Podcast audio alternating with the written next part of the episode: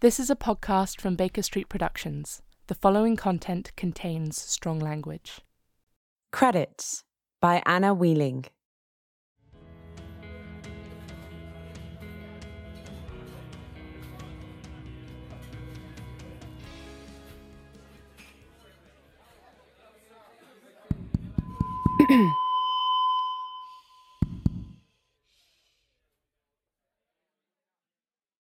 The job ad reads Up and coming London studio seeking two talented individuals for TV comedy internships. Are you an emerging writer who wants a career in scripted comedy? Apply today. Key responsibilities include basic office admin tasks as set by senior staff, pitching in around the writing table and coming up with fresh new content, conducting script reports, occasionally fetching the team a cup of tea. There it was. The perfect job. Chill enough, but also exciting and, you know, relevant. Here, finally, was my chance to get out of the, the seedy, sticky, empty comedy clubs where I'm paid in pints and told I'm all right for a girl. Now I could say no to the endless, unpaid writing gigs that always somehow get put on hold. Say fuck you to the daily grind at Morrison's and become a proper comedian. Not that my sparse stand up doesn't count as being a comedian, it's just. I wish I could say it without putting air quotes around the words. I wish I had more proof that I was doing it. Really doing it. Like writing and making people laugh. And this job would be proof. I'd be writing for television heck, maybe down the line I'd have my own presence like fucking Catherine Tate or, you know, Gemma Collins. Plus, there were two of them, so I only had to be second best. Then I scrolled down and saw must have a minimum of three writing credits. Bugger. So I had done writing. I could write, but credits. Yeah, that's some official shit. I mean, the best I had was half a pilot episode of a bad podcast idea set in the wig department of Breaking Bad. I dreamt up scripts. But credits mean you're a professional who makes money writing for TV. And you can, because you're good at it. And you know you're good because people are paying you. Credits are things that have appeared on a screen alongside your name in big black and white print, like written by Melissa Moller. Three fucking credits. For a job scooping up London's scuzz off the top of some joker's PG tips.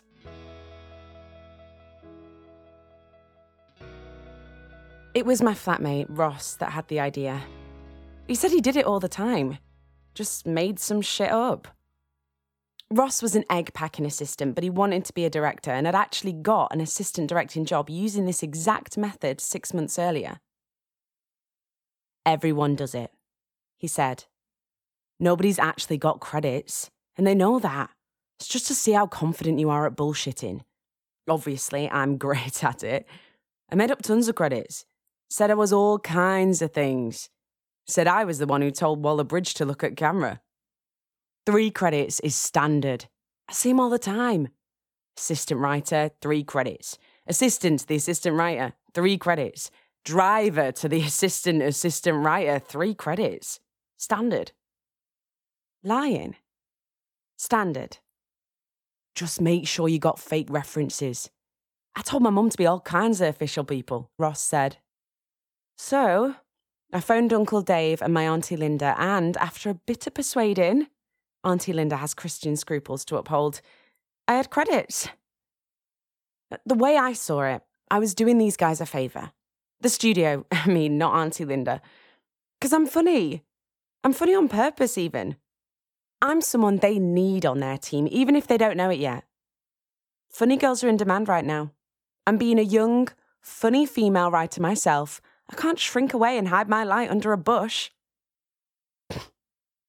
bush.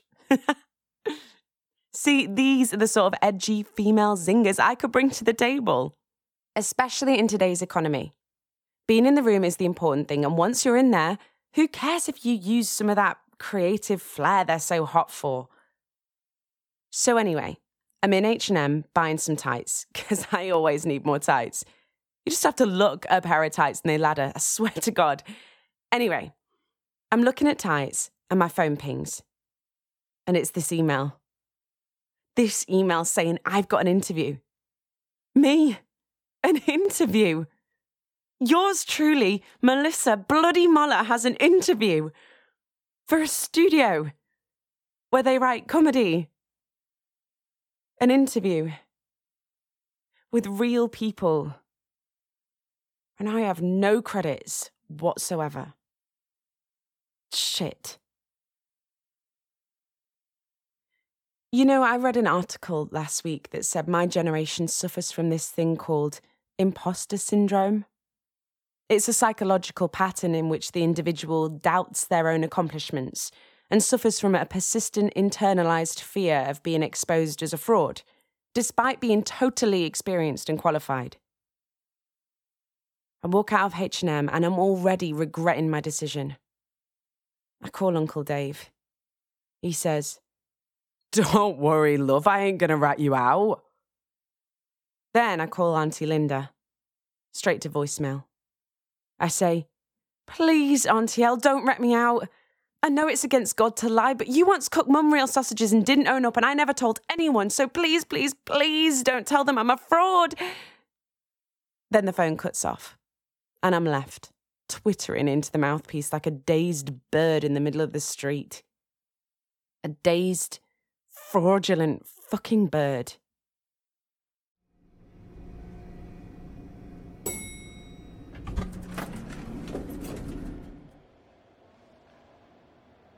The waiting room is really pristine. Real nice. Like squeaky clean. There's a flat screen on one wall, and every surface is covered in pot plants and magazines. And there are so many other people sitting here waiting to go into the same interview as me. Or at least there seems to be a lot of other people. All the interviews I've been to, it's just been me, or it seemed like that at the time. Maybe they staggered people, trying to make sure we didn't bump into each other in the waiting room. But not with this job. It's like they wanted to corral us into this one melting pot of intimidation and anxiety. I can't help noticing how much smarter and more confident these people seem. Bet they have credits. Bet they have credits coming out of their ears. I bet they're so weighed down by credits they drag behind them on the floor for everyone to trip over. Everyone seems calm. I'm practically panting with anxiety, but everyone seems so calm. There is only one other woman. She's got this really cool skirt, the kind of skirt you'd think would go with nothing, but then she's paired it with this top, and the whole thing just looks so stylish and effortless. She has huge glasses. She's flicking through this magazine like she's bored. There's two guys next to her competing with each other with thinly veiled testosterone, but she just flicks through this magazine. She looks calm. She looks like she has credits. Ugh, she looks like she's going to get the job. Over me, you know? Because why would they take both women? Plus, she's Asian, so if we're talking quotas, then she fulfills two. Diversity, check and check. I'm hoping this isn't a quota thing. Like the people who are judging us will look beyond class and race and gender and just want to hire the best, funniest writer who walks through that door. Blind, you know?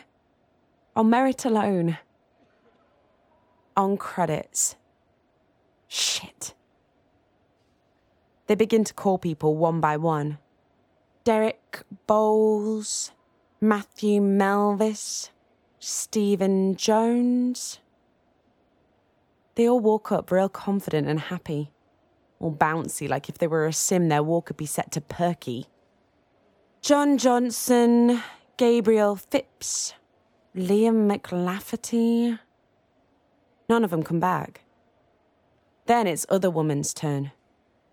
She gets up gracefully, and as she follows the receptionist into the room of doom, she looks over her shoulder and winks at me. I think, flirt. Then realise it's probably a solidarity thing. I'm alone now. Just me and my old pal anxiety to keep me company. The waiting room seems to have grown bigger and even more clean. Like every polished surface is whispering, You don't fit in here, Melissa. You don't belong to this world. Even the little paper cup dispenser looks aloof. Melissa Moller? Buck. The receptionist's back already. Even she seems cleaner, taller. She's a woman, and she works here, so maybe it isn't a quota thing. She's one of those tall, pointy women, all stilettos and pinstripes. She has cool, gelled up, spiky hair and a nose ring. Men probably find her intimidating hot, like can't touch me hot. They probably fantasize about her doing dirty things with files or ballpoints. Oh, then I wonder if that's a bit objectifying of me. And what if I'm a bad feminist? I bet she'd want more women in the office, a bit more solidarity. You know what I mean?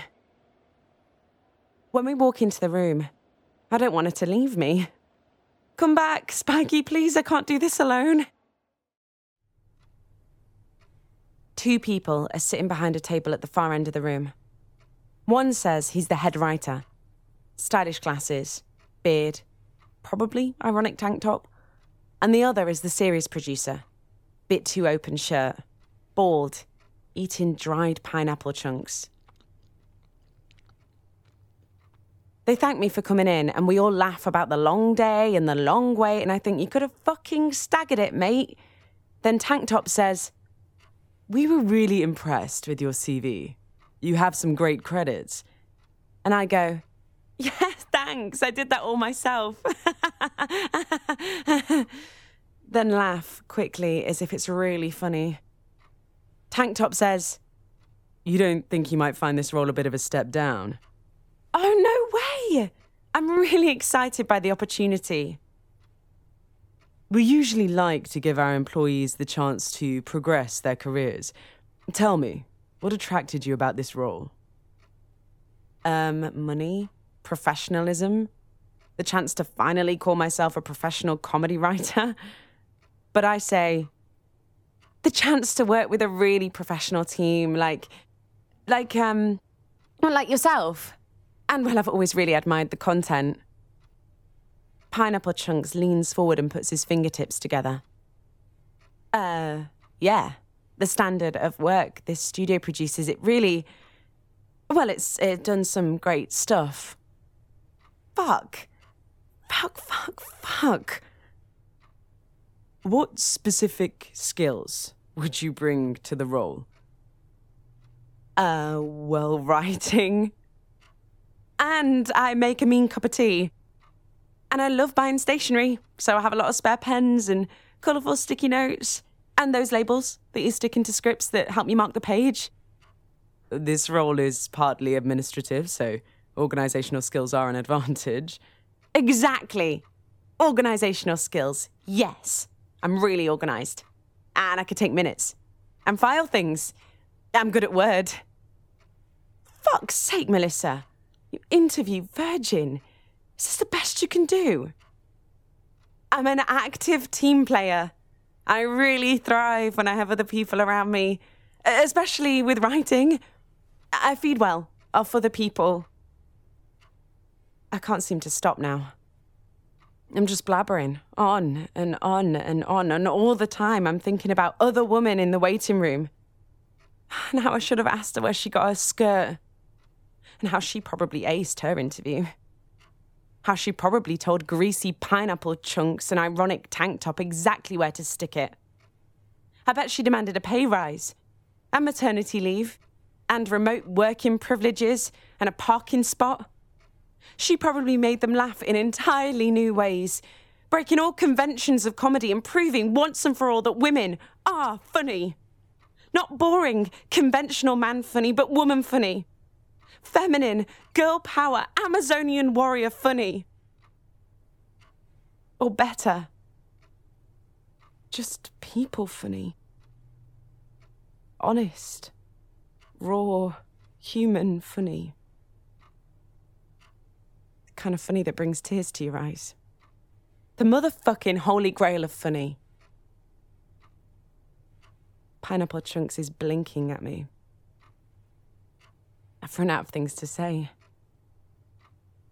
Tank top scratching an eczema patch on the inside of his elbow. Silence. I don't know what to say.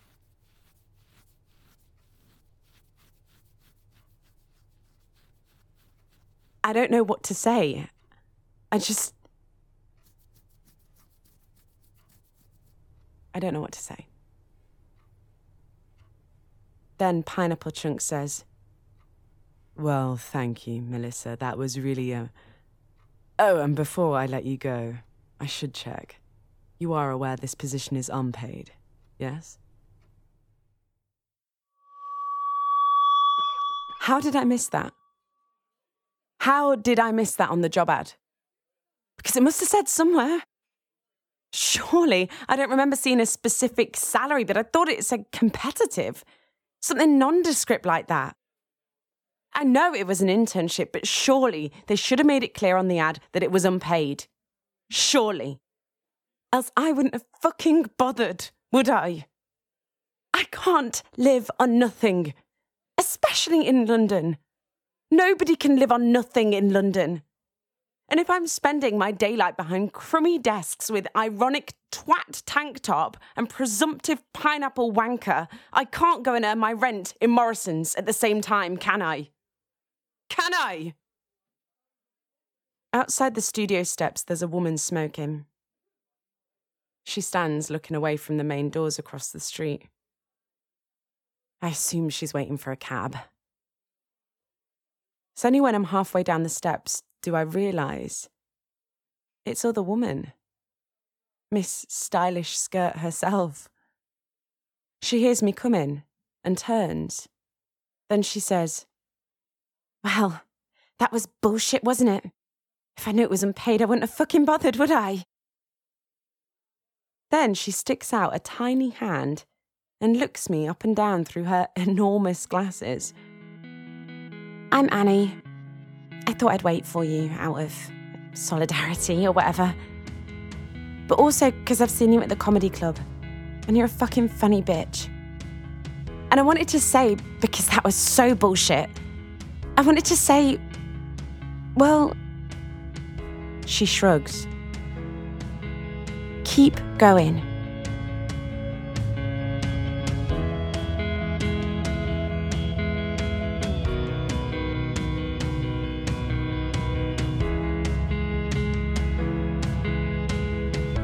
Credits is a Baker Street production, written and directed by Anna Wheeling.